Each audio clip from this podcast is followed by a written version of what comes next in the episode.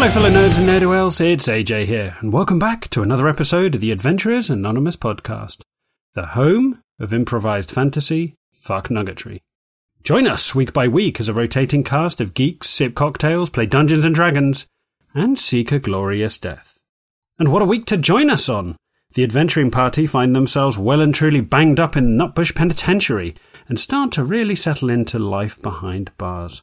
Stay with us as Belsiar gets fisted by the long arm of the law, Hanash takes a trip to the Medica, and Tatty does his utmost best to get us sued for copyright infringement.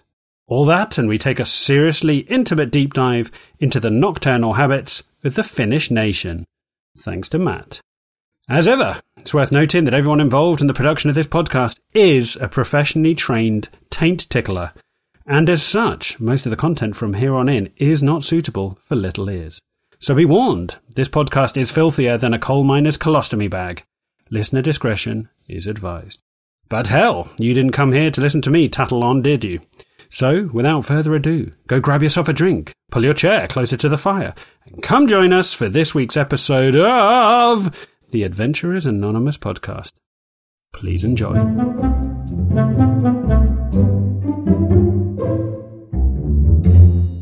We are live, which is apparently my tagline. I've discovered that's how I start all recordings. So there you go.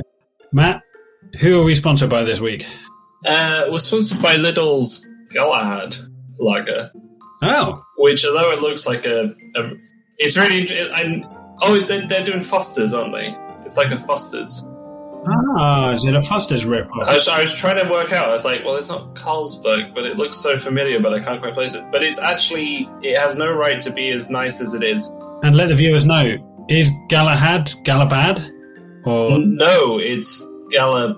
I'm Gala mad for for Galahad. Galahad? I'm pretty sure all of our viewers are not going to be able to buy your budget lager, as Lidl probably hasn't made it across the Atlantic. But I know they have a Lidl in America. have Lidl in America. It's a it's a thing now, isn't it? They have it on the other side of the North Sea. I'm sure we have lots of German. We, we do have a, a, a German following. Shout out to shout out to our German listeners. Absolutely, massive. Hello. Well, Danke, danke für ge gehört. That's it, listeners. Drop whatever the fuck you're doing, walk out your workplace, and go and buy yourself a refreshing pint glass of Galahad lager. What are you drinking, Chris? Uh, gin and tonic. G and T. I was hoping it was just going to be straight up vodka. No, I've not got there yet. Jesus, give it a few rolls. You'll get it there. and Chris, what are you drinking this week? Sweet, sweet water. What? What's wrong with you? This boy is on a diet. Oh. Oh, Would you say that the majority of the calories you consume are alcoholic?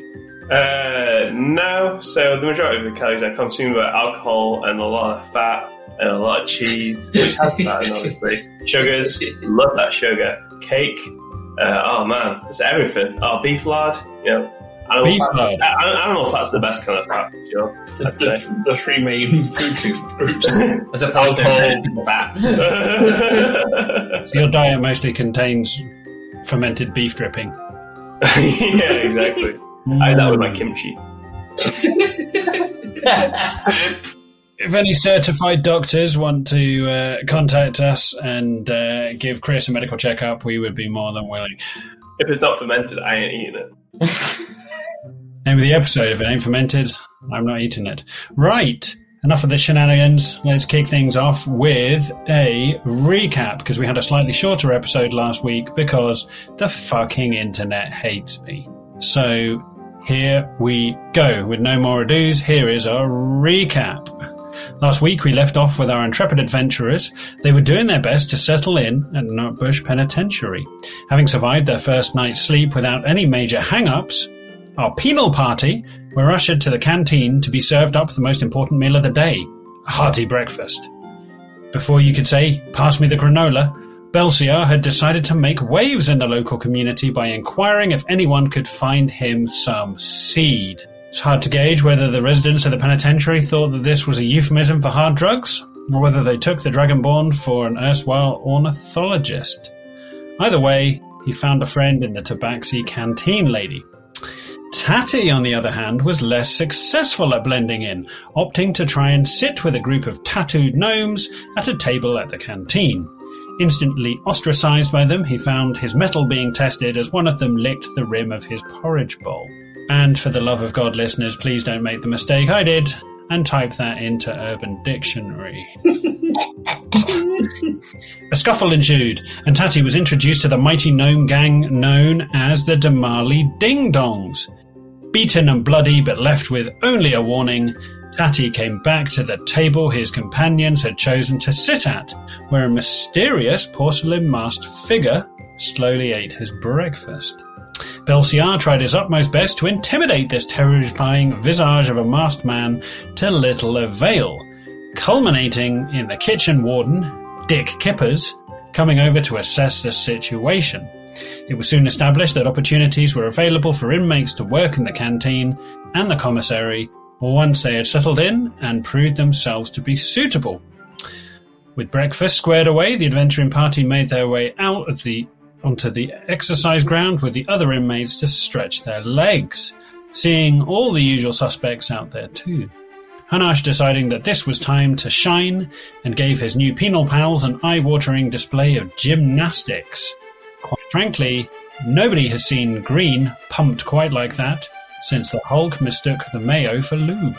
And just because there is nothing quite like a lover spurned, Hanash's one-time penal paramour, the dwarf Ugrami, took umbrage with the swole half-orc, spending so much time with Belciar, and he picked up a rock, hurling it at the Dragonborn's head. Belciar decided to take this one on the chin, quite literally, and ignore the dwarf's misplaced anger, and instead saw this as a prime opportunity to magically turn the rock into a bird and set it free into the sky above the penitentiary. Well, that move set off all sorts of fresh hell, with guards raining down on him like a seagull with dysentery. That is where we will pick up this week's episode. There you go. We find you on the exercise yard in varying states. Hanash, probably with a fine layer of sweat on him, having just done a perfect three point landing after some gymnastics, and the guards raining down on Belciar as he watched. Are they attacking me or the or the bird? Uh, they took the bird out of the sky with a few deftly placed moves. Slow down. My bird, as as as a D and D player character familiar, deserves a round of combat. it has HP. It has AC. If you want to kill it, you have to do it fair and square. Jesus Christ, listeners. I do not know why I tolerate this shit. Right. Go on then. How many health points does the average uh, animated bird have? Uh, whatever a, a, a bird. So I was practically googling birds. Tiny. Massive keystrokes. Um, one. One. Okay, I tell you what. I will. Do you have stats for your bird? Um, shall I use? Uh, I can use bird, comma tiny. Yep. You It can has- use bird, comma tiny. That works for me. It has an, an AC of eight plus eleven plus my spell casting modifier two, so thirteen. It's pretty good for a bird. Right, I will give you three rounds to try and survive, because I am nothing if not a benevolent dictator. Uh, right, go on then. First round. Arrow from a guard. The guard knocks a arrow onto his bow, looks up in disarray at the bird that he's watched flutter out of the Dragonborn's hand, pulls back the string to his nose, and lets it go with a thwang. Gets a 16 to hit. That hits. Instantly, on hitting the stone bird, the arrow hits it and it shatters into a thousand pieces. Taking four points of damage, the bird is more than four times destroyed. As Belciar, you look up as a fine, a fine rain of shingle from the bird rains down back onto you. You can feel the coarseness and grittiness of it getting into your eyes as you look down to see the four guards bearing down on you at great speed. Okay, that that is worth a try. Um. shit, I don't know what to. Um. Are they um, are they running towards Belsiar, or are they um, are they just like pointing their weapons at him? Oh no, they're running towards him. Truncheon's drawn. Okay. Um, You have approximately five or six seconds before they're upon him. uh, I'm gonna. Shit. You're gonna shit. I'm not unarmed. I don't use shitting as a as a as a combat move. I'll join him. that reminds me. Can I look for the, the, the biggest, meanest, dumbest looking guy in the yard that isn't Hanash? Yes, absolutely, you can. Yep. I want to cast Crown of Madness on on him, and assuming that succeeds, get him to throw a punch at the second biggest, meanest inmate. Absolutely, you can. As you look over, you see the rock troll as described last week. There is indeed a rock troll currently serving time in this penitentiary for who knows what. You can only guess. As you look over at the rock troll, you uh, attempt to cast Crown of Madness on him. I'm just pulling the stats up for now. Apologies, listeners, I don't use Crown of Madness very often. So pull that up. So, one humanoid of your choice that you can see with range must succeed on a wisdom saving throw or become charmed by you. So, he must pass a wisdom saving throw, which for a, a rock troll, we are looking at. Oh, okay. Yep. Okay. So, the rock troll attempts to make a wisdom saving throw and gets a 17. Oh, what? What was the um what was the Uh, 13. 13? As you look over at the rock troll, you see a puzzled look move across his usually angry face as a, a weird betwixt grin cracks across the face of the rock troll as he looks at you with a lopsided grin on his face.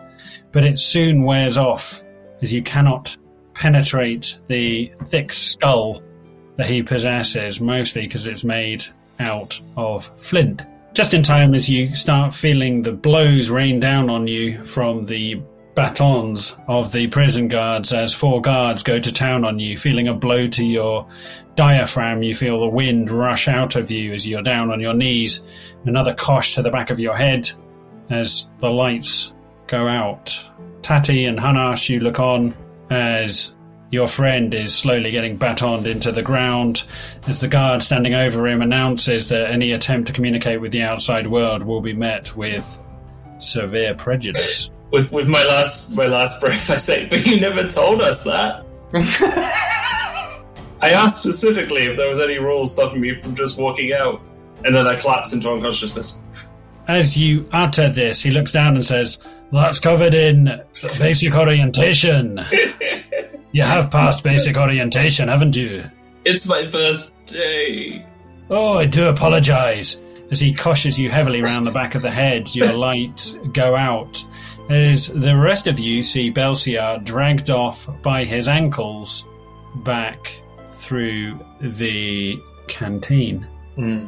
Uh, what are you doing, Tati and Hanash? As Aristobulus comes running over to you, breathless. You're not entirely sure what he's been up to, but it probably isn't good. As he points over to the back of the Dragonborn's head as he vanishes through a set of double doors, as he's like, I don't want to make a big thing out of this, but I'm not 100% sure that's a good thing. Thanks, thanks, Aristobulus. we'll, uh, we'll we'll get right on that. Um, can I do a check round the um, the other prisoners in the yard to see just like a general idea of what they're making of of what's just happened?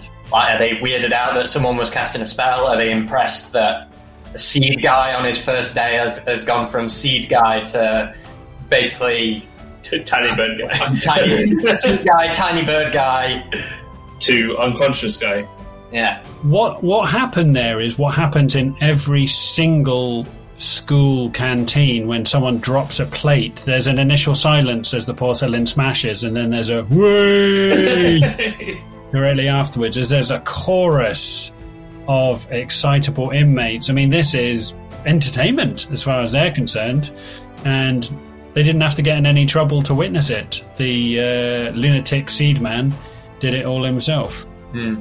Now, there isn't really anyone particularly showing any kind of worry for Belciar, mostly just entertainment as everyone looks on. As you look over and you see the group of tattooed gnomes who are at the weights bench as the elderly gnome gives you a knowing nod. I just like raise my eyebrows at him. Hanash, what are you doing in all of this? Um, can I get like a scope of like how many like guards there are, like how many like watchtowers, like can I see like over the fence? Like is it like a short fence? Like You're not in a dwarf prison anymore. Um, two- Step over the wall. Two main watchtowers in the far left and far right corners. In each tower, you see all the accoutrements of a watchtower, such as um, flash the big lights, which aren't on because it's daytime currently.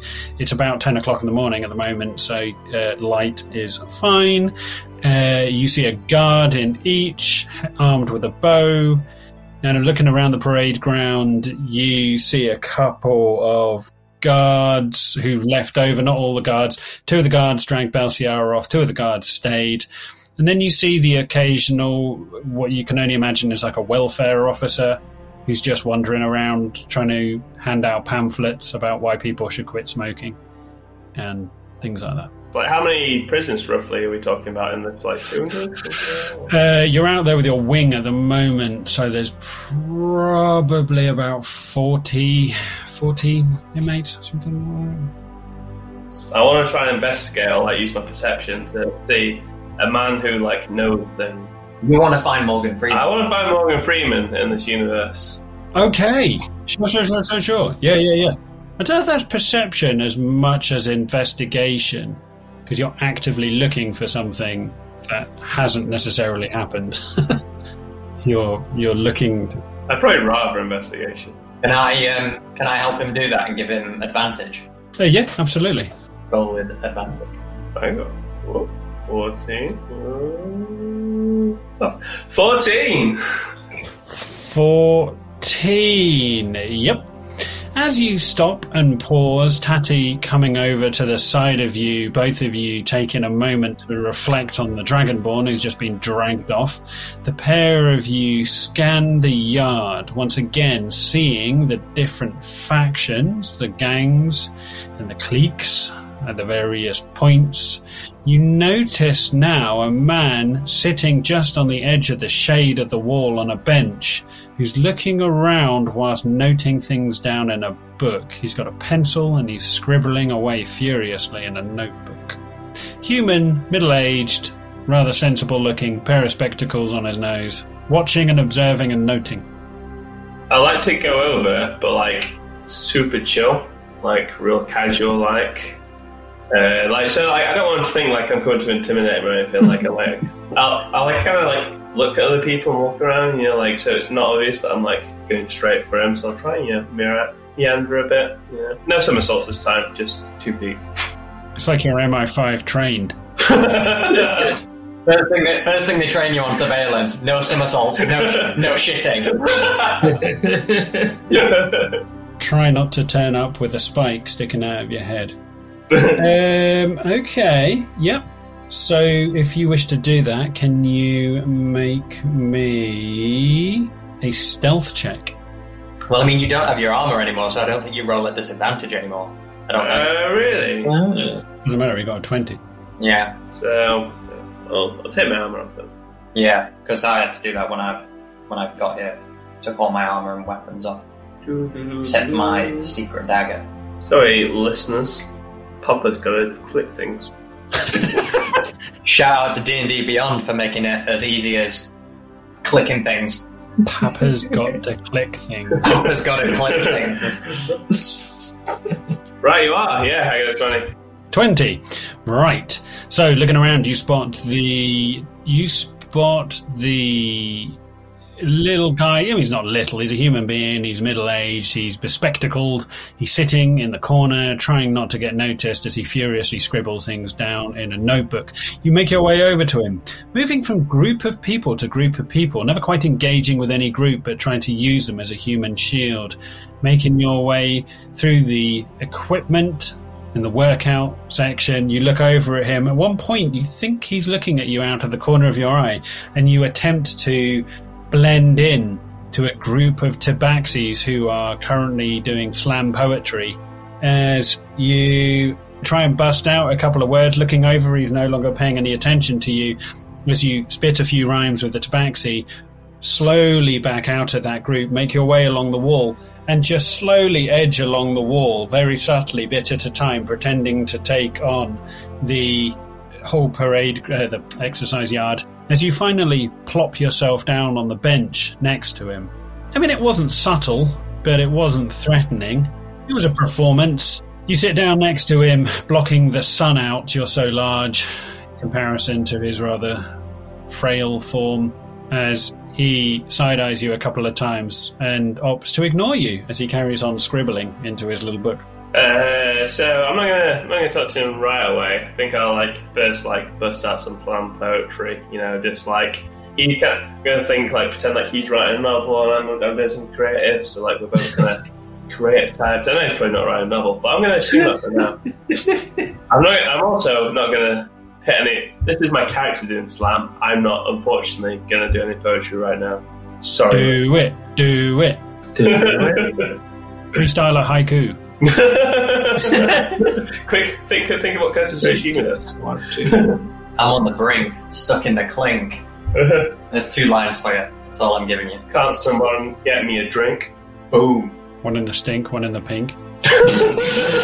God damn it! Either that or just get me some prison ink. Is this slam poetry? I, I think it's just white, a bad white man rap. Yeah, we're, just, being extremely white right now. The Adventurers Anonymous slam poetry book will be available this Christmas.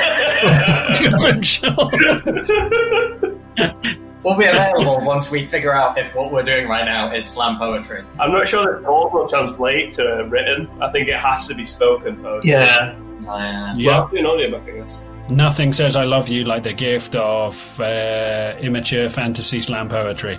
Yeah. So, if you would like to help us, there'll be a Kickstarter up soon for the Adventurers Anonymous slam poetry. enough enough money to get us all classically trained in, in Exactly. Exactly. slam poetry. And then there'll be Patreon levels, I guess. Yeah. Right, yeah. Stretch goals. It- it- this is uh, this is this is the future for this podcast.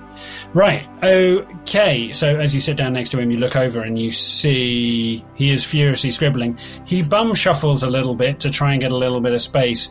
Roughly, you're, he's much smaller than you, and he's in your shadow as he bum shuffles a bit to, to get back into the sunlight, which you're currently blocking out. And he carries on scribbling. I'd like to stand up and sit on the other side and say, "Oh, sorry, I didn't realise I was getting in your in your sunlight." I wanted to like keep the same distance that he kind of moved away if there's room on the other side. Try and like seem polite and He looks over at you momentarily. He's a little bit scared. You see him go stiff as he says, "So it's okay. Yeah, no worries." And he carries on like scribbling in his notebook, pretending you're not there. Uh, I, I asked like, uh, "Ah, wait, wait, what are you working on there? Little, little, little screenplay? I um, What, what's a screen?" I like to take notes. Notes make me calm. I, I take notes on everybody. I note down everything I see. How many stars did you give my uh, my somersault? It was good. I've, I've, I've seen a bit of gymnastics here. I've, I've I've seen a little bit of action in my time, but yeah, no one's ever stuck a landing like you have.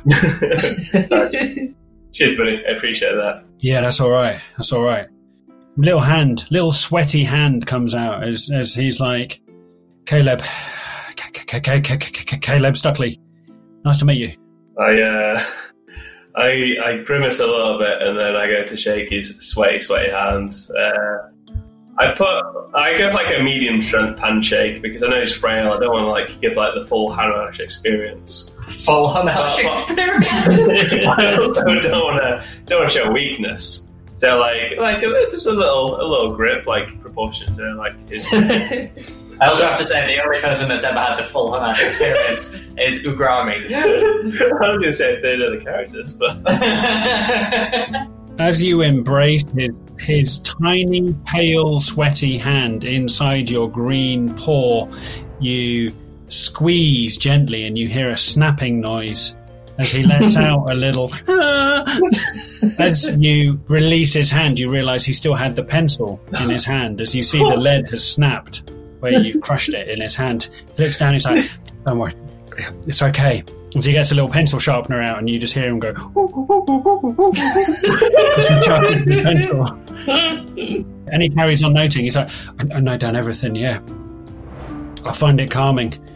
Anyway, what, what, what are you? What are you in here for, big man? um, well, I mean, it's quite a long list, but we we, we try to be the good guys, and uh, like uh, we may have like run down some bad guys. Um, but yeah, it got us in prison. You know, like we were a bit of vigilantes. Um, so yeah, we're we're in for that, really. Bit of a justice warrior, then. Yes, I love justice. Oh, good. Apart from when it puts me in prison, then I, then I hate it. He points over at one of the tattooed gnomes, which Tatty had got him, so you recognise that group of people. He, he points to a particular one and he goes, See him over there? His name is Roscoe Godsong. He's a cannibal. yeah, gnome cannibal. Wow, do, what, does he does he eat other gnomes or does he does he eat? Well, that's a weird thing. He eats normal sized people. I mean, he ain't going in for like an amuse bouche. That little guy, he must have hollow legs. He just, the amount of inmates he's attempted to take a little nibble out of, fucking mental. I can tell you anything about people around here. And you see he starts coming out of his shell, where at first he was a little bit scared. He starts, he's like, take notes, I do, look. And he shows you his book and he's got like notes about all the different people around. He's like, can tell, can tell you anything about people here, really good. I mean, I don't know so much about that gnome over there, but if you could tell me, I'd, and he points at Tatty. I, I say, uh, well, I mean, he's got no fingertips. Pretty weird. Yeah, I noticed that. Yeah, he, he just, Tatty stands on the other side of the yard in, in the international. yeah. I'm um, as uh, I, I guess maybe as he starts getting a little bit louder as well, and maybe a little bit more active in his conversation. I'm just kind of like, I want to see like what the other prisoners kind of make of him. If anyone's kind of like reacting to to this Caleb guy at all, or if he's just like so much part of the furniture and like people are so used to him just like sat there taking notes that it's Yeah, I think I think it's it's a bit of one and a bit of the other. He's quite an unassuming character. He's obviously known, but not for his great actions. He's known just for being the grey man who hovers around the back of the, the exercise yard. But it's hard not to draw attention to yourself when you're a near seven foot green behemoth with a metal spike sticking out the side of your head who's just done a three point landing after some gymnastics. Uh, it, there are people watching him. Yeah, certainly there's some interest. As we pan back to Hanash, he looks over at you. He's like, "I um, yeah, yeah, yeah. I see, I see your your your your, your known friend over there, um, fell foul of uh, the the the, the, the, the Mali Ding Dongs." Yeah, yeah. Well, I, I think he just wanted to like you know show his mettle. Uh, what can you what can you tell me about them? Like I know they're like the mean group, but is there any uh, like ways in? Like, or is there any? Like, they're, they're the mean girls. but you know, like, is there any way? Like, uh, I don't know if we could work together. Do you know? He's like, I, I, I keep myself to myself. I, I wouldn't want to get involved. Besides, I'm too tall anyway, and, and if I'm too tall, you're far too tall. They, uh, he's like, do, do, do, you- do you see the Papa Gnome? yeah, the one with the hat. Yeah, yeah. I see the blue one, yeah.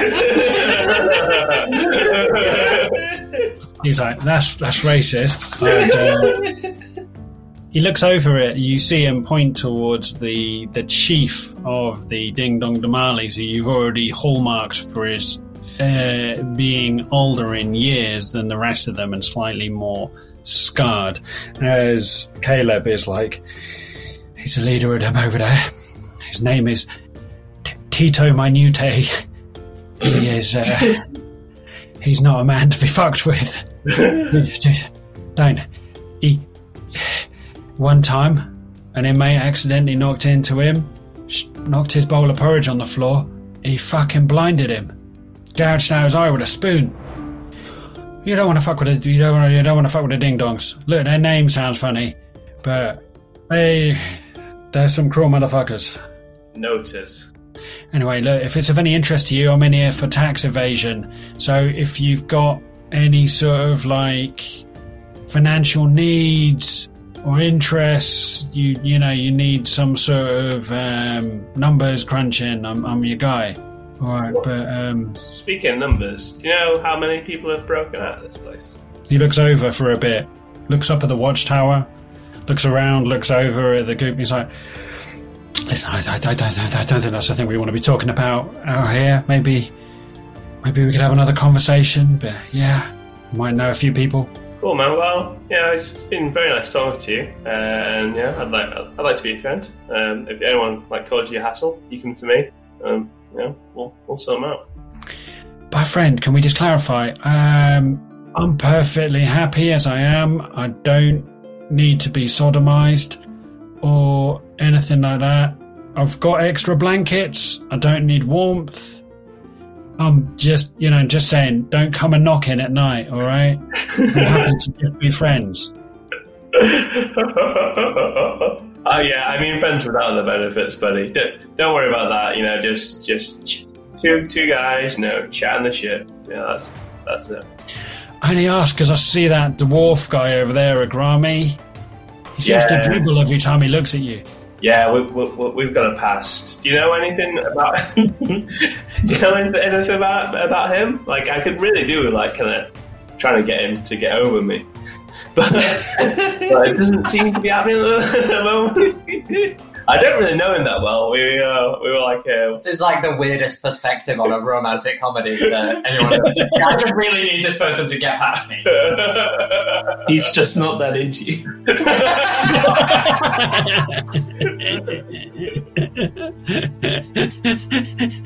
um, he looks over. He's like, "Yeah, look, I know, I know a little bit about him. Apparently, um, he was in a dwarfen prison. He shivved a man to death multiple times on parade ground. Again, look, lots of people in here for weird shit.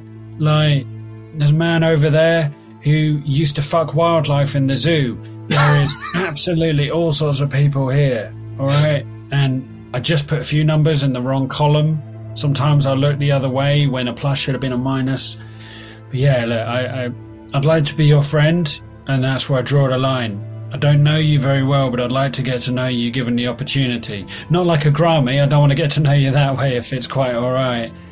Um, very frail. I'm very frail and you're very big. I'll, I'll, I'll say we'll leave it at that. I want to shake your hand, but I don't want to break your pencil again. So it's been nice. Oh, thank you very much. Look, listen, I re- re- really appreciate that. And, and look, if it's all the same to you, um, I'll send you a message, all right? I'll get you a message and maybe we can talk about some of the things. Yeah, I look forward to it. Okay, so later, pal. All right.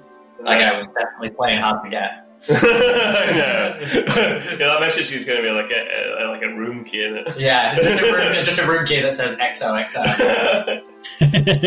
right, we're going to pan away from that action as Belsiar, you are groggy and all kinds of disorientated as you feel the warmth of the darkness surrounding you, having been clubbed round the back of the skull a few times. You're pretty woozy. As you look up every so often, you see the lights above you traveling as you feel yourself being dragged. You could, they're being dragged by your ankles, and you can feel your head bumping on every flagstone as you're dragged down corridors. As you hear the scraping of doors opening and closing, and the laughs of guards. As you come to a halt, as somebody opens a trap door next to your head, and you feel a cold draft come out of an opening as you slowly look up into the eyes of the guard who's dragged you. He lifts up your ankles and throws you end over end as you slide down a chute Suddenly, the ground from underneath you falling away. You feel yourself falling in midair as you land hard on stone, the wind knocked out of you. As you look up at the small opening in a trapdoor above you, you find yourself, as your eyes accustom, in some kind of oubliette. You appear to be in a small, single, dark, dank chamber as the trapdoor shuts above you and you're plunged into near darkness. All you can hear around you is the drip, drip, drip of moisture slowly coming down off the ceiling. I shout out, I'm sorry.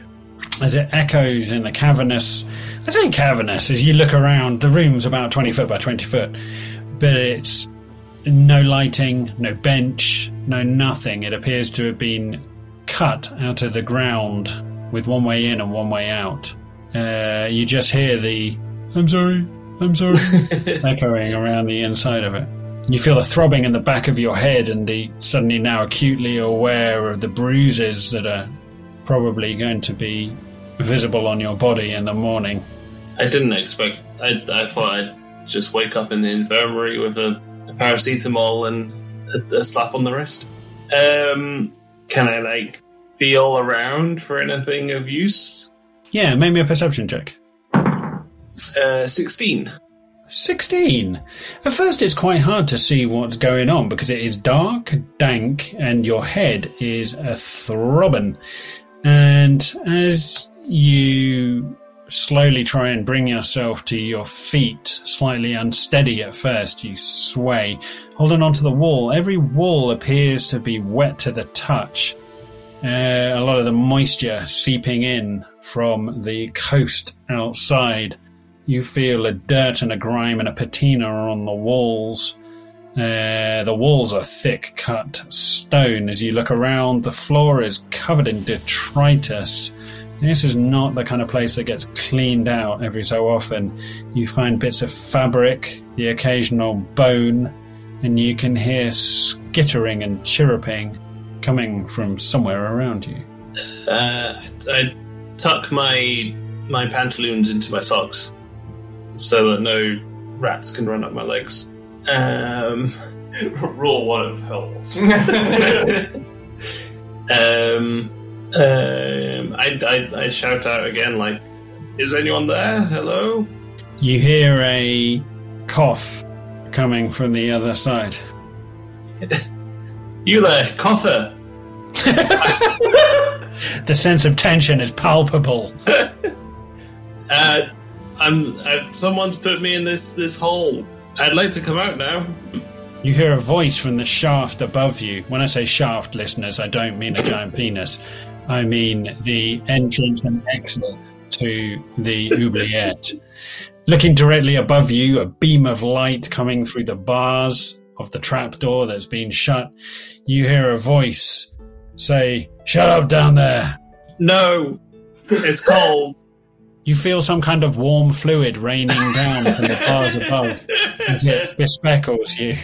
As you now hear a laugh coming from the oubliette near you in one of the shadows. I I cry softly. um, but th- so there's there's no one else in this. Yeah, you can hear somebody on the other side of the oubliette in one of the shadows. Oh, okay. I thought they were behind a wall or something. Okay, I I can I seek out this this um, mysterious coffer? Yeah. As you make your way on your hands and knees, moving through the detritus, you get the feeling that the guards toss a lot of crap down here.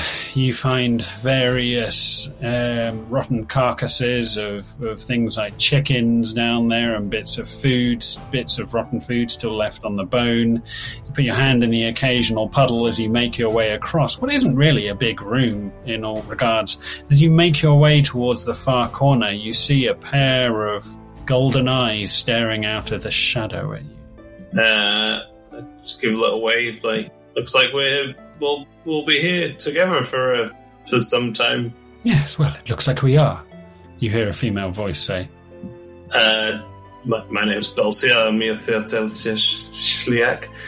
Uh, what? I'm I'm a I'm a dragonborn sorcerer. What's your name? You see her step out of the shadows for the first time, you now see that she is also a dragonborn. Rather tattily dressed, looking slightly worse for wear, she says, Well, I don't know how to pronounce your surname, but my name is Una. That's good. Good to meet you, Una. But I switched to Draconic. If you're trying to impress her, she doesn't seem particularly impressed. you both speak in Draconic. it just sounds like bird song. sounds like two furious robins going at it. Um, she looks at you. She says, "Why are you in here?" I don't really remember, but I, I think I was using magic. I, I was trying to escape, or at least send a bird out. I was trying to send a bird out to get some seeds, and they didn't like that. You hear her uh, giggling as she walks over to you, looks you up and down, sees the bumps and bruises, blood coming out of a gash on your temple, as she says, Here, let me help you. As she lays you down on a pallet of rags, goes and pulls part of her sleeve off, tears it off, puts it in a puddle of filth, and starts dabbing in your temple. I, I give a little. Ah. She looks at you, she's like, Hold still. It'll hurt more if you struggle. This is definitely a sex scene. I, I, out of my own sense of self-preservation, I hold perfectly still. As you plank, like awkwardly still, as uh, the sultry form of Una dabs at your temple, she tends to your wounds. She looks at you and says, What did you even do to get this kind of beating? I don't know. I, I, I think they just don't like Dragonborn. Well, we are a misunderstood race, but seriously. Anyway, listen, it's good to have friends here. I've been here for years. What, like in this mysterious dark cell? No, dipshit, I have not been in this oubliette for years. This is where you are sent when you commit transgressions. They put you here for a time till you hopefully learn from your mistakes. Oh, fantastic. Then they let you back out. So I will get out again. Oh, yes. They'll sit there watching us from above. Occasionally, they'll piss on you. They'll throw down some kind of food. They'll keep you here for a day, a night. It's hard to tell when. what time it is down here, as there's no daylight. And then they'll hike down a rope, let you climb out. Hope you'll have learned your lessons. Do it a couple of times, they might break a bone. That's bad. I I hope I can get out soon. How long have you been down here? Been down here 24 hours. I um, beat off an intruder. Did you now? Yeah. Who was this intruder? I don't know. He offered me cash, so I beat him off. I hear a I hear a, a, a drum a, a rim shot somewhere. she looks at you. She's like, "Yes, I do rim shots too." No, I'm joking. What is this, Pretty Woman? I've not seen that, but I don't. Looking at you, she's like, "No, I'm in this prison for manslaughter. I um, murdered my brother. Did he have it coming? He was dying, and I quickened his end. But um, the community of Dragonborn did not see it the same way that perhaps he did. He just wished for a quick end rather than a long, drawn out, painful death. But um, I was excommunicated from the Dragonborn community where I lived, not far from Port Zune, and I've spent my days here. Given the opportunity, I'd probably do it again. I, uh, I I wipe a tear from my eye and I say I too have been cast out by my own my own people for attempting to tell the, the future from a, a plate of camembert. She looks at you. She's like, Tyromancy. I've That's always right. been interested in the mystical art of tyromancy. Me too.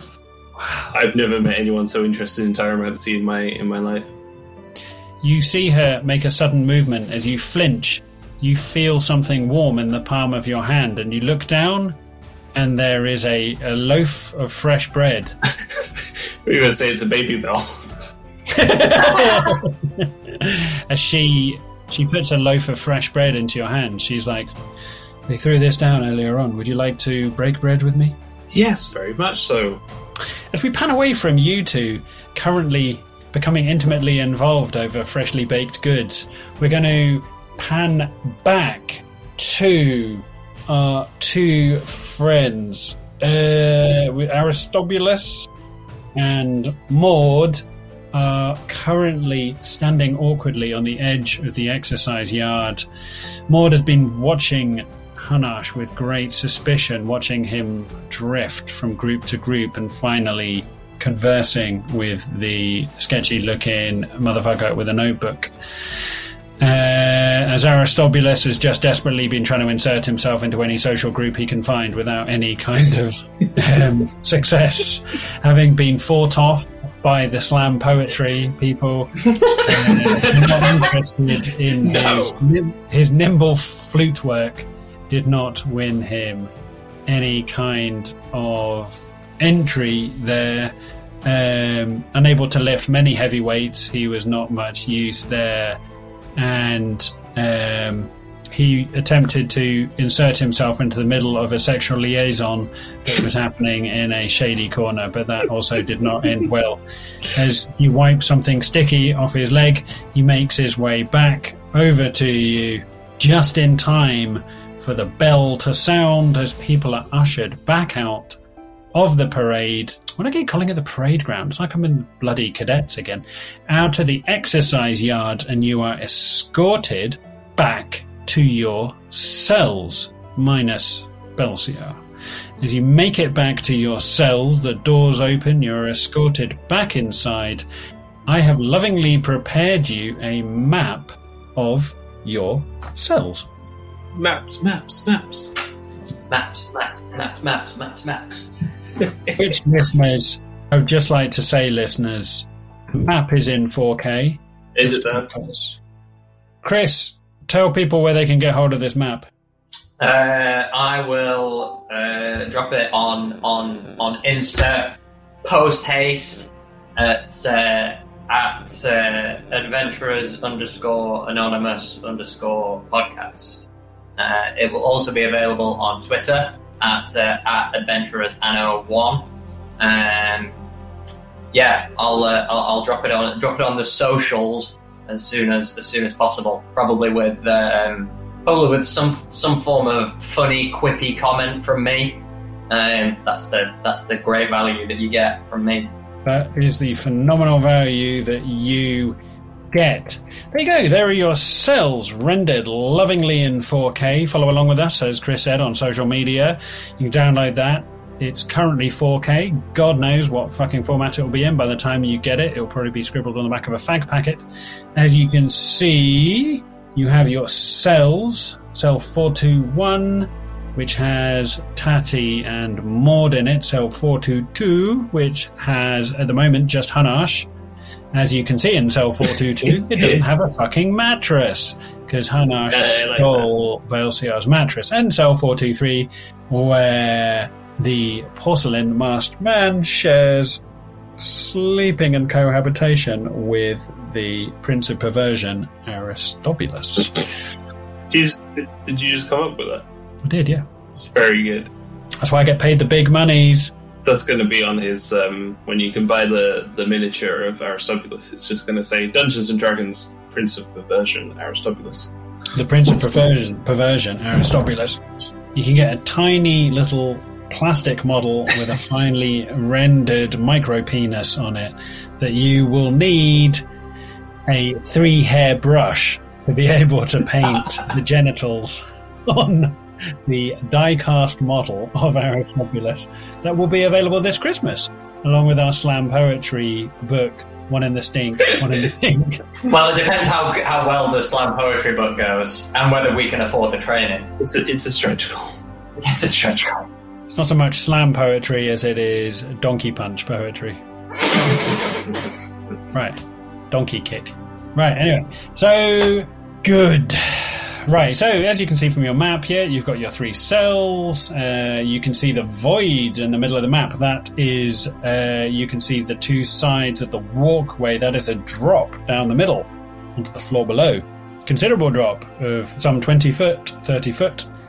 Uh, and you can only just about make out on this map the other side, which is obviously the mirror flip of where you are with other cells, etc., etc., etc.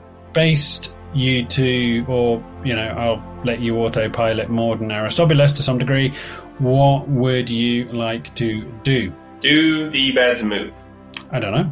Uh, I- I'd like to try and make a, a double bed if I could. You bastard. A, du- a double bed with only one mattress. No, but I've got two You've mattresses. got two I'm mattresses, gonna yeah. even it out and like have more leg room. I'm- Yeah. I'm a big guy. You could do a Finnish style, which where they have two mattresses, which is pretty cool. That's our that's our Finnish factoid of the week. oh, and like two thin ones on top of each other, or two singles next to each other. Yeah. Is it two singles on a double? Two two in, in a Finnish bed, you have two singles next to each other, so you can have a different you can have a different firm firmness to your partner, and it's two two duvets, so you have your own duvet, so no one can take your duvet. I do like the two It's duvet things. We've had that a few times on holiday, and, and it is delightful. I tried bringing it back here. And Wait a minute. So you're telling me, I'm very sorry to all our Finnish listeners, please get in contact. I would love to debate this.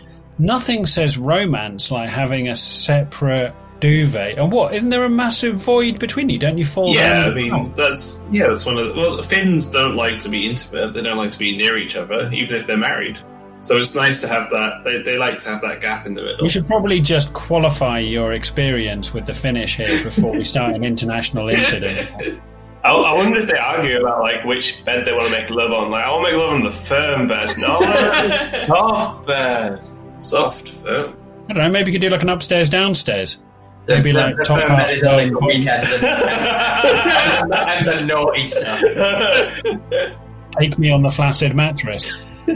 Let us know your kinks and quirks in the bedroom.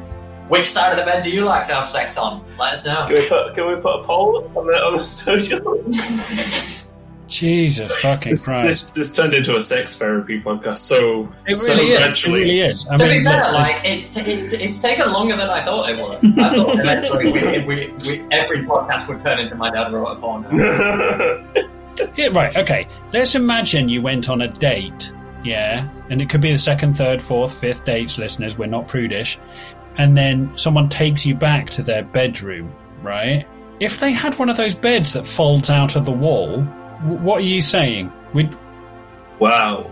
could you be intimate with somebody on a bed that folds out of the wall? As long as it's well enough reinforced. Hello. Wait, wait. What? From personal? From? Do you mean like from a structural point of view, or from a personal? Yeah. Well, from from them, as long as they're reinforced. How many? yeah, this isn't a gangbang, Chris.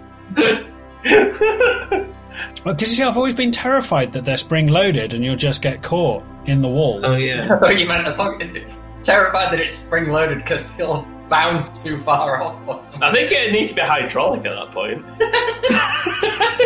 I don't know. The, the Finnish are masters of engineering. Now, now I'm just worried that you know you'll be trapped in a moment of intimacy in the wall cavity, and then someone will find you covered in cobwebs, like In six months yeah. later. I don't know. That could that could be a fun time. Six months later, there's like a sofa bed that's like awkwardly propped up against the wall, and they pull it down, and there's just two skeletons that are like one still inside the other. Yeah, with someone's head stuck in someone else's pelvic cavity. Is skeleton. One, one skeleton wearing the other one as a hat. Yeah, exactly. Yeah, yeah, yeah. Oh, man. I mean, I, these are the things I worry Everyone about. would tend to be like, "Oh, yeah, this podcast getting pretty sexy." I'm into it. What? What? So anyway, we've discovered that the Finnish like to have separate mattresses. Yeah, at least I think definitely separate duvets. I don't know if, but yeah, every in in my experience with all the Finnish women I've slept with, Well, this is really, um, and and you know, from your extensive sexual forays with the Finnish, what kind of tog rating does does a Finnish lover like? I don't know, but depends on season, really. Do, yeah, does it change from the summer island to the cityscape? I can, I can only assume it does. And No, but- I, I think my main question, like, do you guys have two duvet duvet covers in, in, in your bed? Uh, that's a personal question. I'd, I'd rather you. no, we, we, we just have um, because you can you can get like regular type like double double like covers and stuff because all our all that stuff we've brought home from Finland is like double size for like double for, for like normal UK double duvets and stuff. But yeah, Oh, there you go. Did you have to declare it in customs when you brought your uh, double double finish? yeah, it's an it's an EU size, so you have to Oh, you okay. have to declare Okay. that now. So yeah, it's it's not allowed the crown on it. It's just got to have the C. on yeah, yeah. Phenomenal. Right, well, there you go, listeners. You can't get that kind of material anywhere else. I mean, I challenge you to get a tight 10 minute foray into the sexual proclivities of a Finnish lover and Chris's worries about duvet quality. Right, there you go. Right, as we pick up in the cell 423, the pumped green half orc looking around, a little bit lonely now. I'm not going to lie. Looking around, he sees the other bed, goes over, gives it a tug. I knew that would bring you back. I, was just looking for like fin- Finnish podcasts. and there's one called Mastering Finland. Can somebody reach out to Mastering Finland podcast and see whether they want to have a bit of uh, Crossover. fancy crossover? there are 70 episodes, so they're well established. Right, there we go. Right, okay, so you are tugging away at the empty bed frame. Uh, make me a strength check. Sure. Fuck off. Four. A natural, a natural. Oh, sorry, a, a, a natural one. Wow. Natural one. Um, yeah. So making your way over, you get you're a little bit sheepish. You're like you're like mm, double bed. As you wander over to the other one, get it. You get get your fingers underneath the rim. Jesus Christ! Why is everything an innuendo? Right. As you you you grip and you tug with all of your strength, a bead of sweat running down your face. You're like, "Ha! Ha!" and you look down and you realize the beds are bracketed to the floor. You see the little brackets with the screws with bolts going into the floor. okay. I guess I'll just do some push ups. Turning back round to the bars, you hoist yourself up and start pumping furiously. Every so often, looking round, you see Agrami who's just leaning up against the bars of his cell with his head tilted at a jaunty angle, watching you. Do I do I see him doing that, or am I too in the zone? I think you see him. Like, He's making the international, like, hey there. I, uh, I flip him the birds and I carry on. as you slowly pump yourself up with one arm, giving him the bird with the other. Uh, Tati, what are you doing in your cell with Maud? Um, I guess uh, first thing I want to do. Question: Yes. the um, the like prison. I assume we've all been given like prison uniforms, essentially. Correct. Yes, you are all wearing boringly grey work uniforms. Do they have do they have long sleeves? Yes. Do they have um, what sort of footwear have I got? Are they basically just like um, Uh, the Port de Marly Penal Code states that all inmates must wear aerated rubber shoes. So you are currently wearing a pair of Crocs. cool? Um, They're practical. Yeah, cool. So that's just a, a side question. Um, I guess um, I guess I'm going to uh, I guess I'm going to uh, uh, talk to Maud. Just um, yeah, just how was um, how did uh, how did your uh, your your first day go? How was how was the first day at school, honey? And shit like that. She just looks at you. She's like, "Well, it's good. It's good to see that you picked a fight with the gnomes. I mean, I didn't Straight to the point. I didn't I didn't mean to. I mean, he did mean to. You literally sat down with them. I mean, put his finger in my porridge bowl. Yeah, that's true. I wouldn't take that shit. Yeah, I'm not gonna lie. I felt better. Missing the bees. You missing? You missing uh, Barbara? Yeah, every day, every minute. Um, but you know what? What? What can you do? You just you just keep going. new friends. You just no fuck new people. Um, just keep going forward. What's the plan then, big man? Are we uh, trying to try and break out, serve our time, Um, study in law, and fight our way out through the courts? well, you know, find our stuff, break out, get Barbara, get the bees. That's that's the to-do list. You know, if if if we can get if we can get jobs that that help us, you know, get a bit more access in this place, or get us access to some kind of improvised weaponry or anything like that, that would probably help. Um, I'm gonna I'm gonna see about maybe a job in the kitchen um, or the commissary. Um, I might talk to um, to Dick Kippers about the other jobs that they have as well.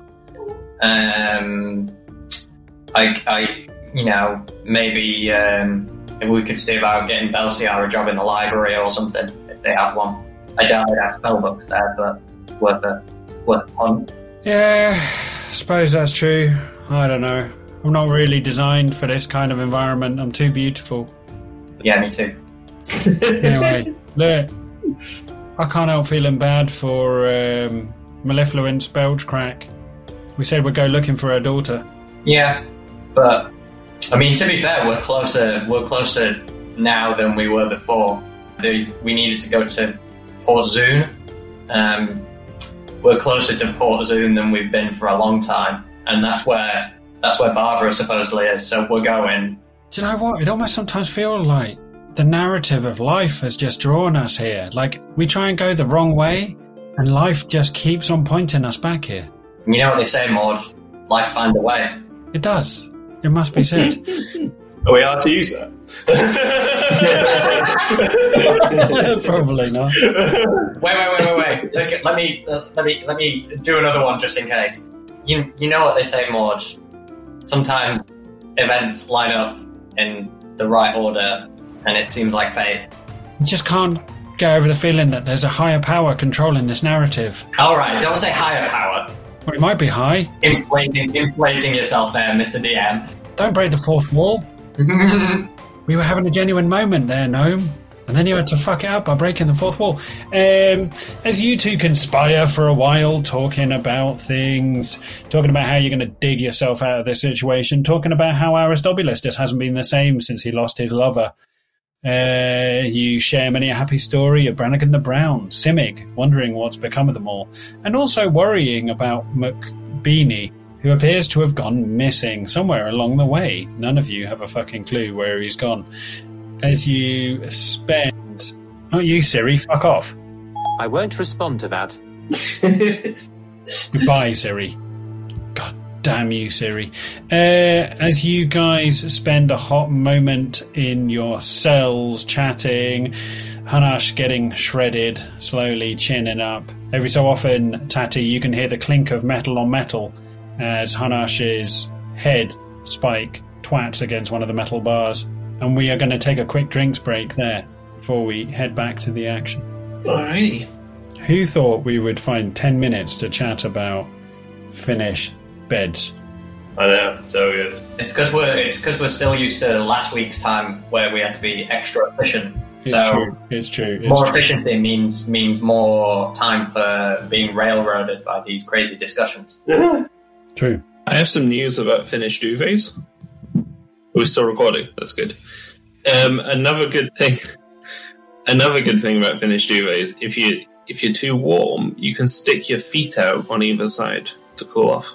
Whereas on a regular type double duvet, you can only stick out one foot.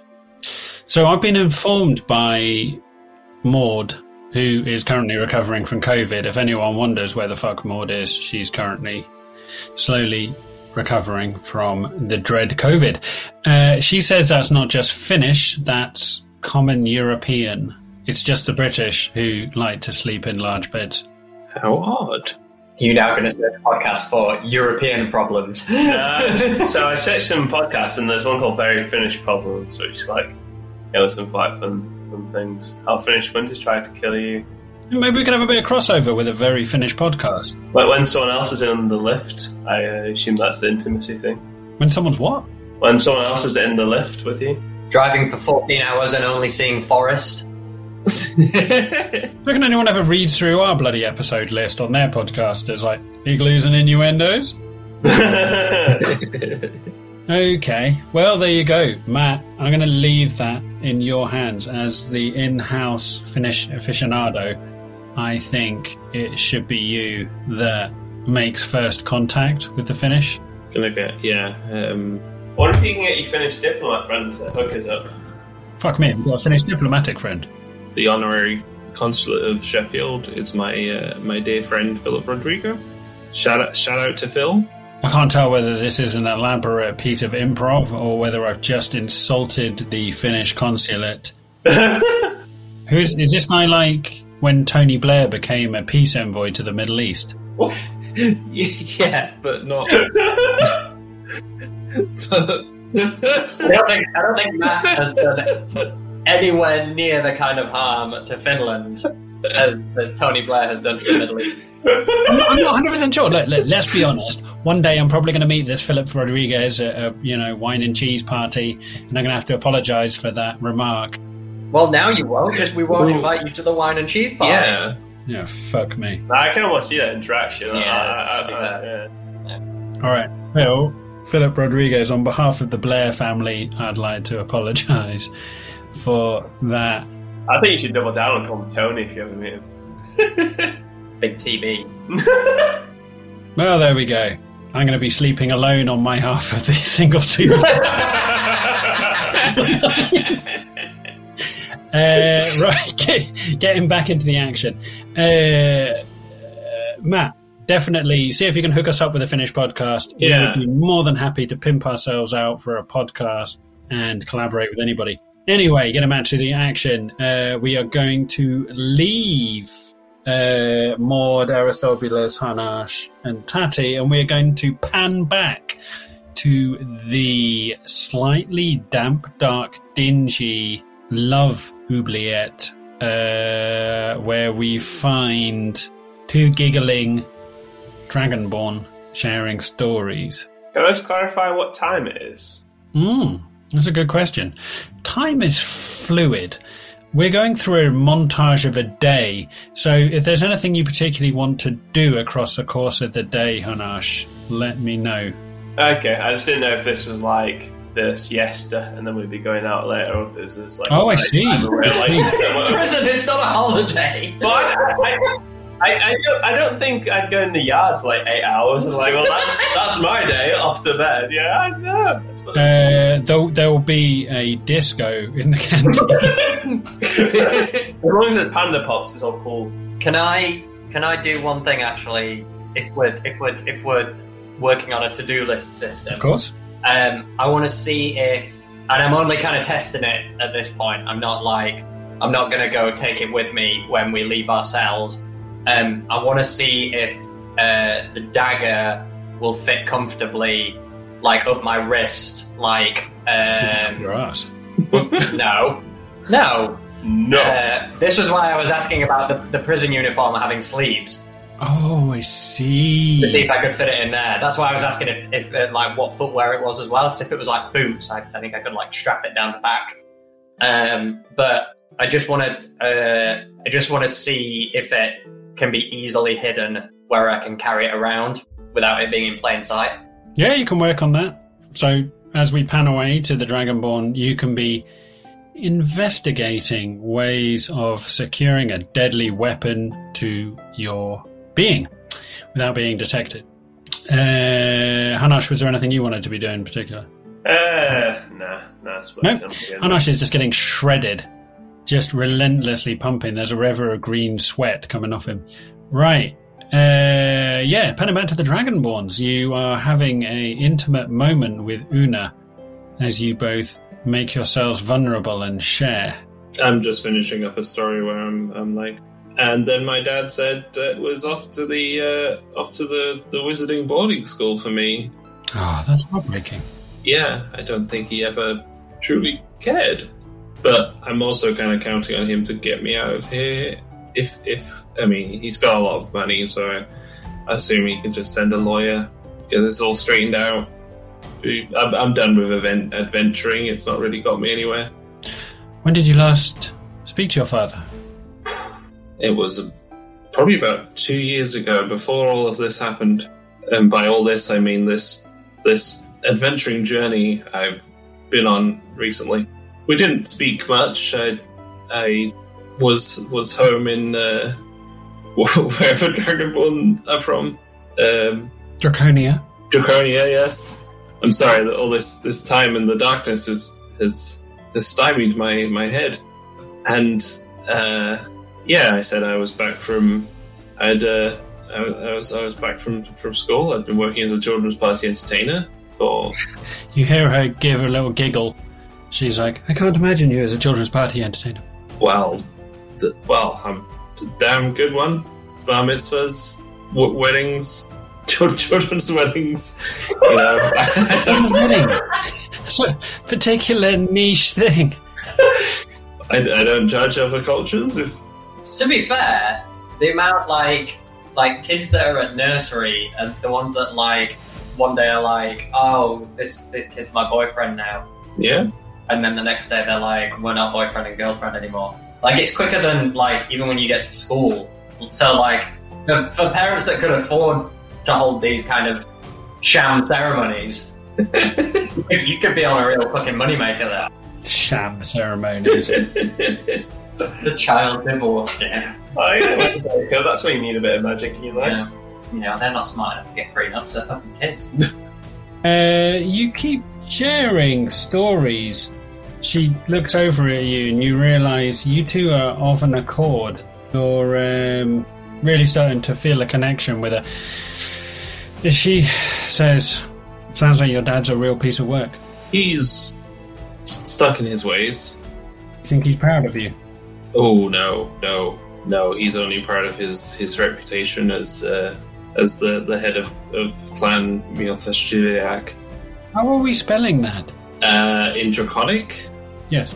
it's it's a Draconic M, a Draconic Y, uh, the Draconic ligature IA, uh, and then I, I, I, I draw the rest out in a in a in a patch of mud on the on the floor. At least I hope it's mud. She looks at you for a while, and she says, "Tell me about the magic." Oh, the mag- the magic, the the the children's party magic, or the real magic? The real magic. Oh, the real magic. Well, as a as a as a sorcerer, uh, I have a, uh bizarre and uncomfortable bond to the to the to the world of of, of fire magic and draconic energies, um, which just explodes out, sets things on fire, turns the things you love into ice. Uh, but sometimes, sometimes. Oh, my, my friend Hanash, I wonder where he is now. But but sometimes in a in a pinch, it can it can get you out of uh, harm's way. Are you yourself uh, magically attuned? I was. I lost my powers. Oh, I'm not used to being sympathetic, so it's it's really like, oh, that sucks. How did that happen? Come here, and I'll show you. And she goes to give you a hug. Oh, a, a single tear rolls down my scaly cheek as I as I hug her.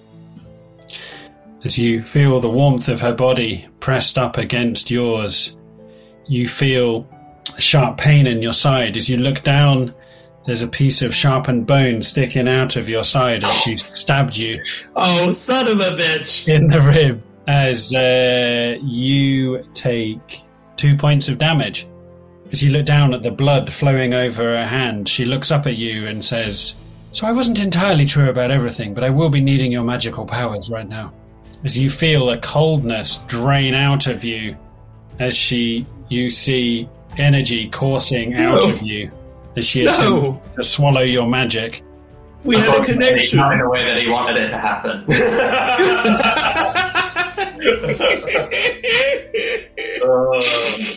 She looks at you and says, I really am sorry, but I am going to have to kill you now.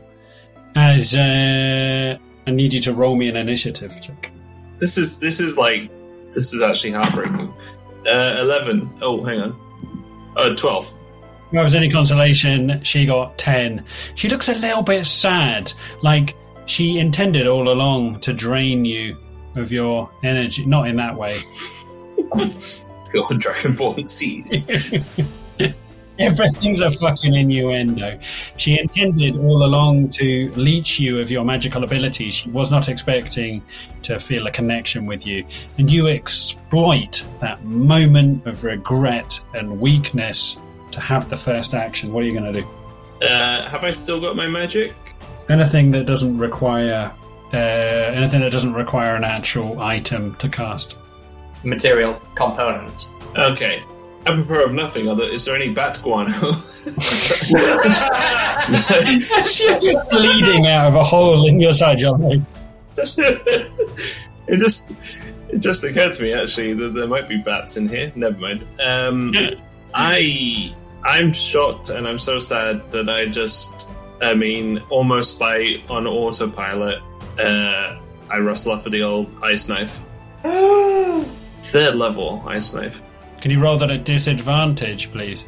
Okay, so it's a plus five to hit, so that's a eighteen and a oh uh, three plus five. That's eight. Yeah, so eight to hit. As you, as you go to enchant the incantation to deliver the ice knife, like a broken light bulb spluttering, the energy just won't come to your fingertips. As you look over her, as she says, Did you really think it would be that simple? yes. Uh, as she then turns back to you, kneeing you firmly between your legs. She oh, that's low. uh, gets six points as seemingly unable to do you too much damage. Flinching backwards, you feel her knee go into your thigh and not your testicles. as, you, as you dance backwards. Oh, I still got breath weapon. High breath weapon. uh, that's a dexterity thirteen. Yeah, she's got to make a dexterity thirteen saving throw. Sure. Uh, dexterity 13 saving throw. She gets 21. As you open your mouth, your breath weapon firing forth, she throws herself to the ground, narrowly missing, getting incinerated as the bright arc of flames ignites the air in the oubliette, and for a moment everything's lit up, and you saw you see all the detritus on the floor. As you look down and see her poised like a feral cat on the floor, ready to pounce. She tilts. She still takes half two d six damage. Okay, make me the roll. So it's a six plus five. Ooh, lucky me. So that's eleven. Half eleven. Five. Does it round down or up? Uh, down. Okay, yes, that's five. Okay.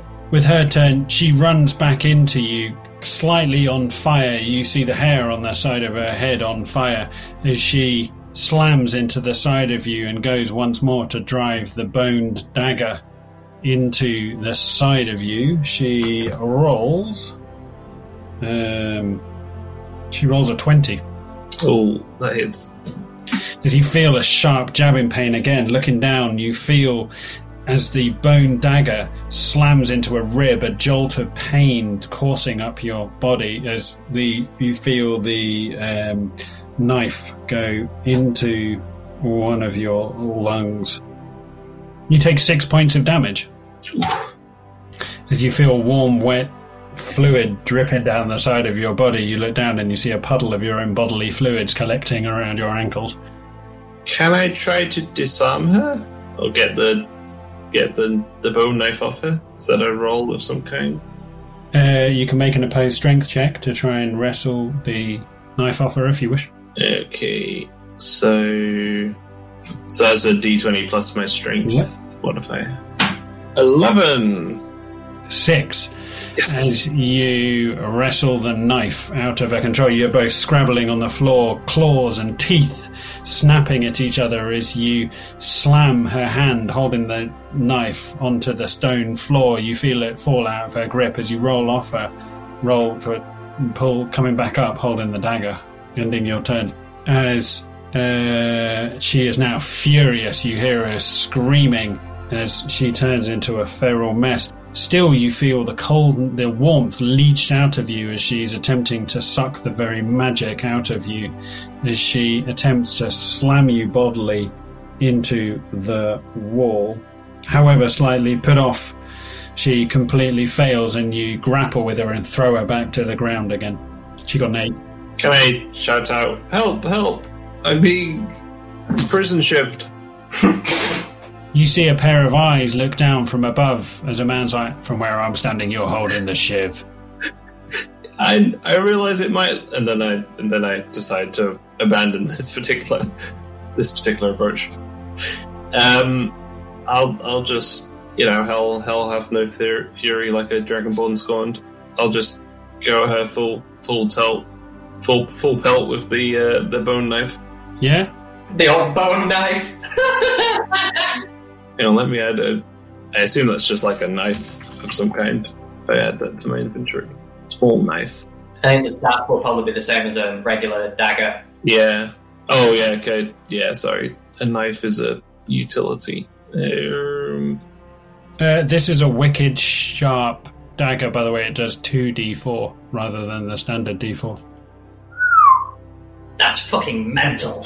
Uh, it has been whittled from a thigh bone of somebody until it has a razor sharp point on it.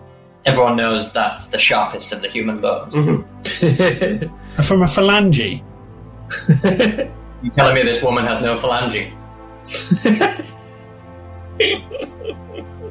Come on then. uh, right. So that's a. Ooh, natural twenty plus four to hit. Jesus Christ. As you see her prone on the ground, diving on top of her, burying the knife end over end repeatedly into her. Uh, okay, so that's two d four. You say so that's three, six. So that's nine plus one. So that's ten. Double. There's twenty. 20. As you see her, you repeatedly slam the blade again and again and again and again and again into her as you see blood splattering off her, washing up onto your face until you see something give and you realize you've snapped off the end of the blade inside her as you see blood bubbling up over the top of her mouth as she's like, Why? This was going so well. Why? And I, I, I kind to back away. Like, what the hell have I done? As you go to back away, she grabs onto you and goes to bite your ear off using her using her teeth, which are about the only weapon she's still got. Getting a natural 20, you feel the flesh tear in the lobe of your ear as she takes a full mouthful out of you, doing four points of damage. As you are now like Evander Holyfield, missing a small hole at the end of your ear. Can I make an appeal to let's not kill each other down here? She looks to be bleeding out quite rapidly. She is clearly not in a good way. Uh, Blood is bubbling up as she spits out the piece of ear onto the ground. You just see blood just bubbling, gushing like geysers out of her. The warm, hot, sticky blood almost with a steam rising off it. Finish me. Weeping, I just beat her to a pulp. Wow. Make me an unarmed attack. Make me, or however you wish to do it. Uh, okay, that's a, a, a, a three plus four, so that's a seven to hit. Seven to hit. And she's slowly bleeding out. You go to take her head and you go to smash her off the cobblestones as you just very gently pat her. She's like, trying to kill me and kill me, you son of a bitch. We don't. Ha- I don't have to kill you. Whatever evil you've done, you don't have to be this way. We can fight the systems that put us down here. Heal me then. I'm not that kind of magician. She's coughing up blood. She's like, What kind of shit wizard are you? I can do. I can do medicine. I've got. Do I've got- some fucking medicine then. I can. roll- I can roll for medicine. I've got a plus three. I've got. Uh, I've rolled you an eight for medicine. As you just scrabble around on the floor, taking rags and bones and just sticking them in holes. If she survives, she's gonna get infected to shit. Just human detritus seeping into the cut. At least it's not back whammo. You make a poultice out of uh, chicken grease and puddle water and rub it into her wounds as the bleeding abates, you lift her up and put her onto the pallet of rags as you just scuttle off into the other corner and just prop your head against the wall and try and rest. As a voice from above says, Everything all right down there? My ear hurts, and the the other dragonborn down here has gone crazy. I think she needs help. All right. Yeah, I mean, she she she is in here for uh, murdering her cellmate. But I'm her cellmate.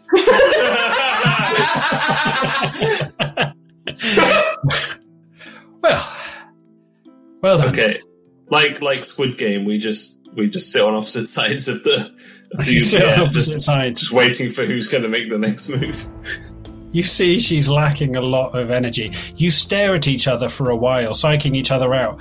After a bit, you realize you're missing something as you scrabble around on the floor and find your bit of ear and just put it in a pocket and go back to resting against the wall.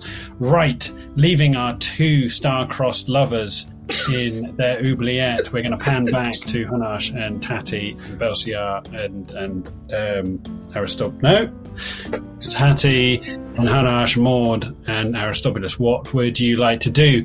As it is now evening, you spent a full day not really doing very much. Hanash getting pumped, looking around, trying to work out different ways of uh, moving the bed. Hanash, you've checked every brick and every piece of mortar to try and find a weakness without much avail. Uh, Tati, you've whiled away many a happy hour talking to Maud as the lights go out.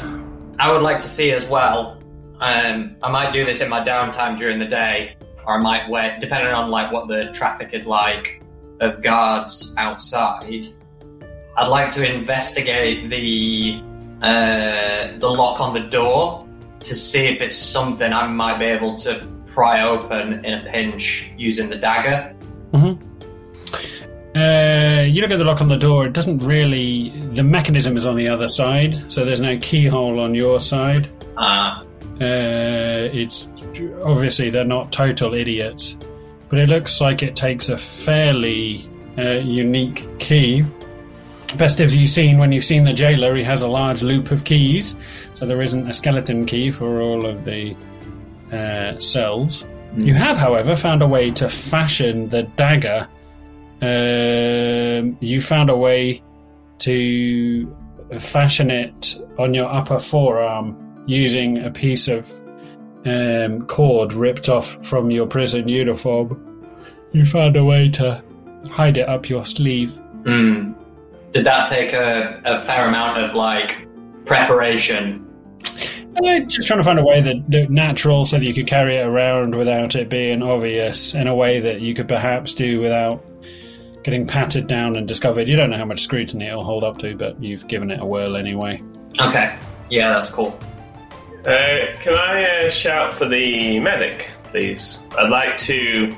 Now it's a bit quieter, like with like less. gu- I assume there's gonna be less guards since everyone's asleep. Yeah, yeah, yeah. on like a lower shift. I kind of want to like look at everywhere and investigate like the corridors on the way to the medics and try and get a bit more of like a lay of the land. See if I can like s- like kind of see on the doors like Hanash's stuff. I know it's everyone's stuff, but I want to find where the stuff kept. So if I could do that, I'm like medic, medic. I got my, this thing in my head, and the warden said I need to need to get out of there. Okay. So as you, um, as the evening starts settling in, you the boredom after you've done 450 chin ups uh, and 10,000 sit ups, you start getting bored, having checked the contour of every brick in the wall. You suddenly realise that your only ticket to freedom might be the medic. Uh, as you raise at the top of your voice uh, the shout of medic, medic, medic. Uh, slowly, you see um, you see one of the guards um, sidle up to you. He's he's an older looking man. He's grizzled. He looks like he has done this for a career most of his life and is incredibly cynical. I say hello, sir. Yes. Uh, the warden uh, asked me to um, see the, the medic to try and get this weapon out of my head. And you waited till the evening to tell me that. I've not completed orientation yet, so I don't know when the appropriate time was. Yeah, you and your pal who's down in the oubliette, he hasn't completed orientation either. Sounds like he's having a good time down there. Right. Come on then. I think they need to read. They need to take another look at their induction procedures. As we pan back to the Dragonborn, who's currently bleeding out of his ear hole, several wounds down his side, currently thinking about the admin in the prison. Panning back to Hanash, the uh, warden says, Step away from the door. So I, uh, yeah, I do what he says. You step back. He takes a loop of keys off his belt and unhooks the door, uh, swinging open. He ushers you out, pulling out uh, his truncheon. He's like, First sign of anything stupid, I'm going to bat on the living shit out of you, green ass. With me. Of course, sir. Thank you, sir. As you make as you make your way out into the corridor, you walk past all of the trappings that you see in front of your cell. You notice a, if you look on the map, a giant pile of detritus. There's like a whole bunch of shit on the floor, various assortments of broken wooden crates, filth. Basically, everything that's been cleared out of various cells has just been left in a big pile outside your corridor. Yes. Um, as they walk past, Yes. um, does does the does the jailer walk past the door close enough where I could uh, potentially steal something from him? we can certainly try. Yeah, I'm gonna do it. I don't give a shit. I'm doing it. Um, what would you like me to roll? Sleight of hand. This is gonna go so badly. Fifteen. 15. As he walks past, your tiny little hand shooting out to go and grasp onto the keys, he feels the weight on himself as he pulls away, slamming you against the bars, your arm pulled taut between the bars, your face pressed up to the gap between two things. He lifts the truncheon and puts it under your chin and says, You really think you're the first person who's tried to steal the keys off me? I wasn't going for the keys, sir. I just want I just want a little bit of food. Whoa. I'll give you some food as he fucking punches you full in the face, sending you flying backwards into your cell, dizzy, uh, as you take four points of damage. And you feel a mouthful of blood as you land on your ass in the cell without the keys. As the guard looks around at you, Hanash is literally like, and that's what you get for fucking about. Now, are you coming or what? Yeah, I'm not hungry. I'll come. As you look over, you see behind you, there's actually a body in the corridor. There's a body with a sheet pulled over it just in the aisle. As you make your way down the aisle, past the various cells, at the corner of your eye, you can see Agrami who's still like up at the bars watching you go. As you're ushered through various corridors to the uh, medic's office. Do I know any any like rooms of interest from the corridors on my way to the medics? Make me a perception check. Seventeen. 17. Yeah. You look around. Uh, you see the janitor with a mop and bucket who has clearly some sort of janitor's office. Uh, he's got like a little broom cupboard, as if you will, where you see him huffing away on a cigarette. Um, uh, you will see, yeah, in there are various mops, cleaning things, soaps, etc. You walk past another door is open. You see a bunch of um, you see a bunch of guards uh, playing poker round a table, drinking. Uh, so you've seen the warden's um mess, if you will. As you make your way to the medical, um, the medic's office, you're told to take a seat as you wait outside the door. It's one of those wicked frosted glass doors with the letters uh, Dr. Clifford Waxley uh, written on the outside of the door. You can make through it's just frosted glass and you can see various shapes through it. You can hear a rubber glove being applied as a voice says, One moment, I will be with you shortly. Now hold still as you hear a little whimper and a wet popping noise. coming from the other side of the door. Clifford Wexley says, Doesn't matter how deep you hide it up there, we will always find it. now go back to your cell. As you see the door open, uh, you just see one of the little tattooed gnomes waddle out. He's walking with a limp. as he nods at you as he walks past. As you look into the door, you look round, you just see Clifford Wexley wearing a blue rubber glove with two brown fingers as he's slowly peeling the rubber glove off. Ah, That's a detail I didn't need. The whole the walls of the room are just covered in shit. yeah, you could pull on Jackson Pollock. He did, really didn't understand how you do a butt exam. Uh, Clifford Waxley is just covered in shit, and the wall behind him, there's just the outline stencil. it's just, The guy's been eating all his hot porridge. just a stencil of Clifford Good old prison oats. Yeah, seven years in penal medical school was well worth it. Penal medical school. Seven years penal, two years anal. Seven years, good time.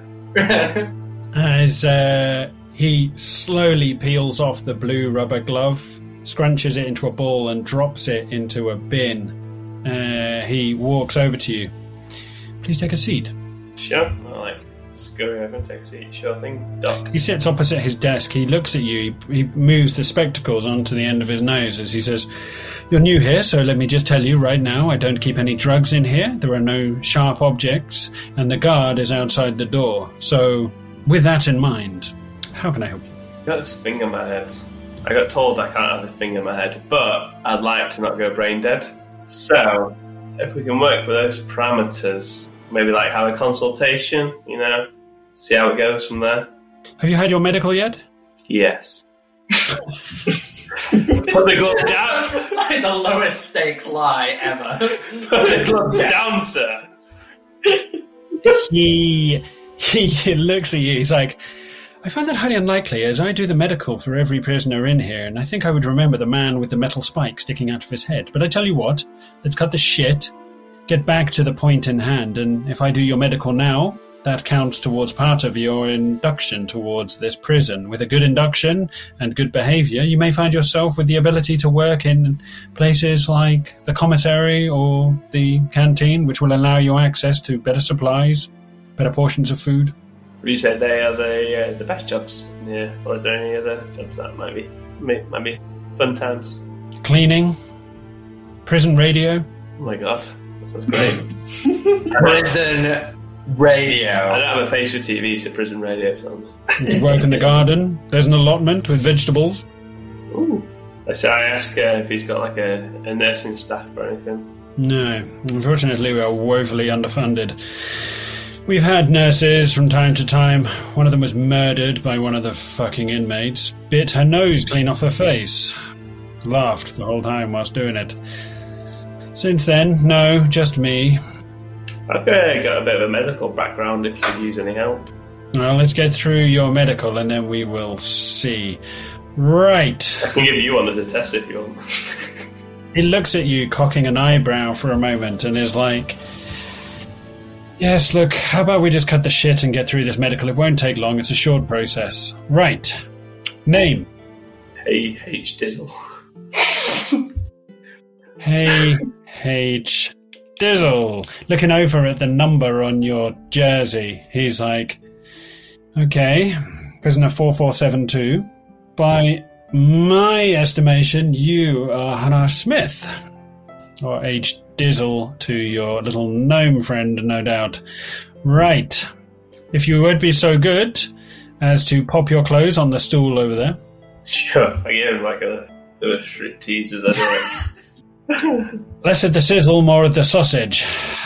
That's just the point. it's not about the end destination, it's about the journey, pal. He uh, he measures he measures you. He weighs you as uh, he gets out a stethoscope and listens to your heart for a while. Notes some stuff down on a clipboard. Takes your blood pressure. Uh, notes that down for a bit. Uh, makes some notes, takes out a wooden spatula, puts it on your tongue, pushes down, and says, Could you cough for me? Cough noise. no special effects were spared. cough into it. He holds you a conical flask and says, Would you mind uh, urinating into this, please? Sure, like right here, or should I go Absolutely, somewhere? I don't mind. I can turn my back if it makes any difference to you. Right, it's fine. I do it, but I make a point to make amends. It's all over the floor. Piss just all over the floor down the side of the conical. You, you piss right to the top of the conical flask so that it's pretty much like overflowing. As he's like, yeah, it's marvelous. How how we um, established that?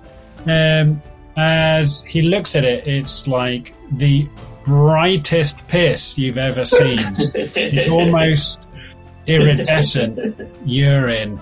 As he holds it to his face, and you can see the warm glow of it against his face. Something tells me that you may not be well. Okay. As he puts the piss to one side, some of it slops over the edge. As he looks down, he's currently standing in your piss. He feels your abdomen and he feels the lump from the warp stone. He's like, Does this lump bring you any kind of discomfort? Uh, not really discomfort. A chaos god sometimes bids me to do his bidding. he spoke to me like once, I think, and, and told me like I get jacked if chaos rains. So I rain chaos, and I'm pretty small. Okay. Would you be willing to talk to a counsellor? I would, yes. I, yeah, that'd be great. Okay, I will refer you for a course of counselling. We might also get you in for a scan on that lump. Spins you around. I also see that you have grown a prehensile tail. Yeah, to be honest, I don't even remember what happened that. He's like, okay, okay, yes. Not a problem. Okay. Nearly done. One last thing. We just need to check for lumps as you feel a cold rubber gloved hand checking your testicles. As he's like, testicular cancer is the number one cause of death in orcs, directly after beheading. As he feels around, he's feeling for lumps, but he realizes that a fighter like you, your nutsack is basically like a sock full of pebbles. It's more lumps and less testicles. As he's like, he's like, You just fight a lot of gnomes and halflings.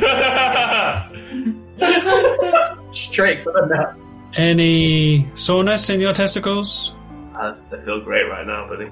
Okay, okay, good. I need to like be like I can't not mock. I'm like I, mean, I wanted to be his nursing assistant. I'm pissed on him. I've hit on him. It's, it's not going great. Okay, you can put your clothes back on now. Let's talk about this spike in your head. I, I put my top on and I'll, I'll leave it at that for now. That's what you see. Hold on, Winnie the Pooh wearing it. uh, so then I kind of tilt my like spike towards him. Like, hey, that, that's the thing. Uh, he looks at it for a while and he's very kind of like academic about it. He's not, you know, he is checking it, he's he's measuring it, he's doing all these things. So he's like, "Tell me, how did this happen?" Tried to tried to open a door with a shotgun. Uh, it hit me. You'd be surprised how many times I hear that story. Okay, right. He gives it a tug, and by he gives it a tug, I mean I'm talking about the spike on your head. You're not getting knocked off by a doctor. As he gives it a yank, sees that it's fairly firmly fused into your skull, looks at it for a while, says, hmm, I see the point. We can't really have a man walking around with a fucking weapon sticking out of his head. Apologies for swearing, that was very unprofessional of me. um, what I will say for now is that we should probably disarm your weapon as he puts a rubber ball on the end of it kind of like neutralize the spike on the end of it. it looks like a fucking Christmas tree. As you've got a little rubber ball ball on the end of your spike. It's like, look, for the time being, let's neutralize your weapon. I, uh, I I ask if uh, if it comes any other colours. He looks at you for a while. Listen, H Dizzle, I'm not gonna lie, I quite like you. This doctor is the fucking coolest. That's what I've just realised. He opens a drawer. He's got various drawers. He goes to the second drawer down. He's you've got a drawer of rubber balls. What colour would you like? I've got purple, green, yellow, or red. I like red. Can I have a red one and can I have a purple one for my ding dong?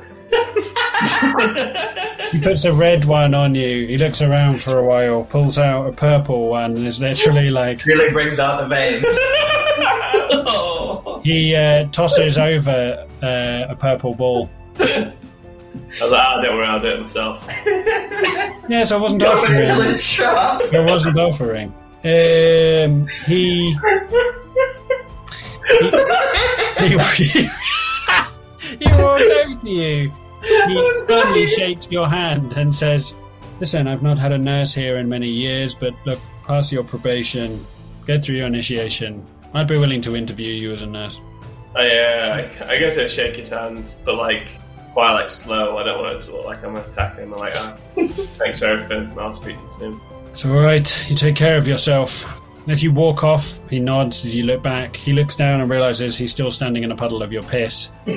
as you make your way back to the cell with the guard, you hear, you get almost back to your wing as you hear a noise off to one side and you see there's a fight going on. You can hear the screams and thuds and kicks as a little figure is getting beaten as uh, you and the guard stop in your tracks as you look over you see prone form of caleb stuckley the diminutive little man with the notebook who's currently getting pounded on by a bunch of inmates they're kicking the shit out of him as you see him cuddle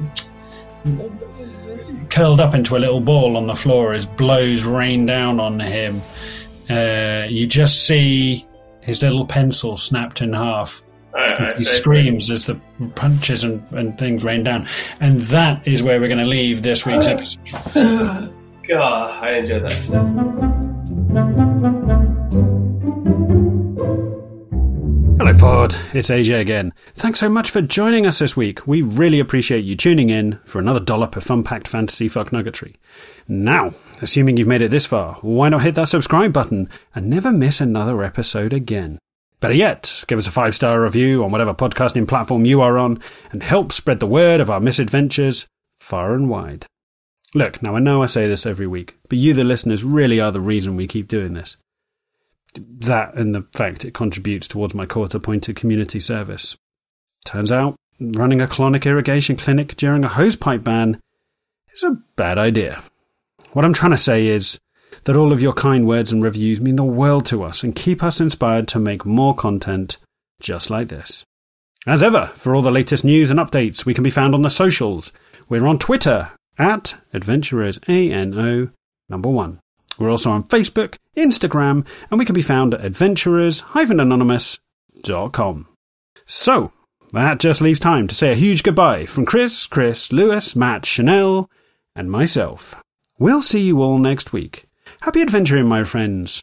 And remember, stay tipsy.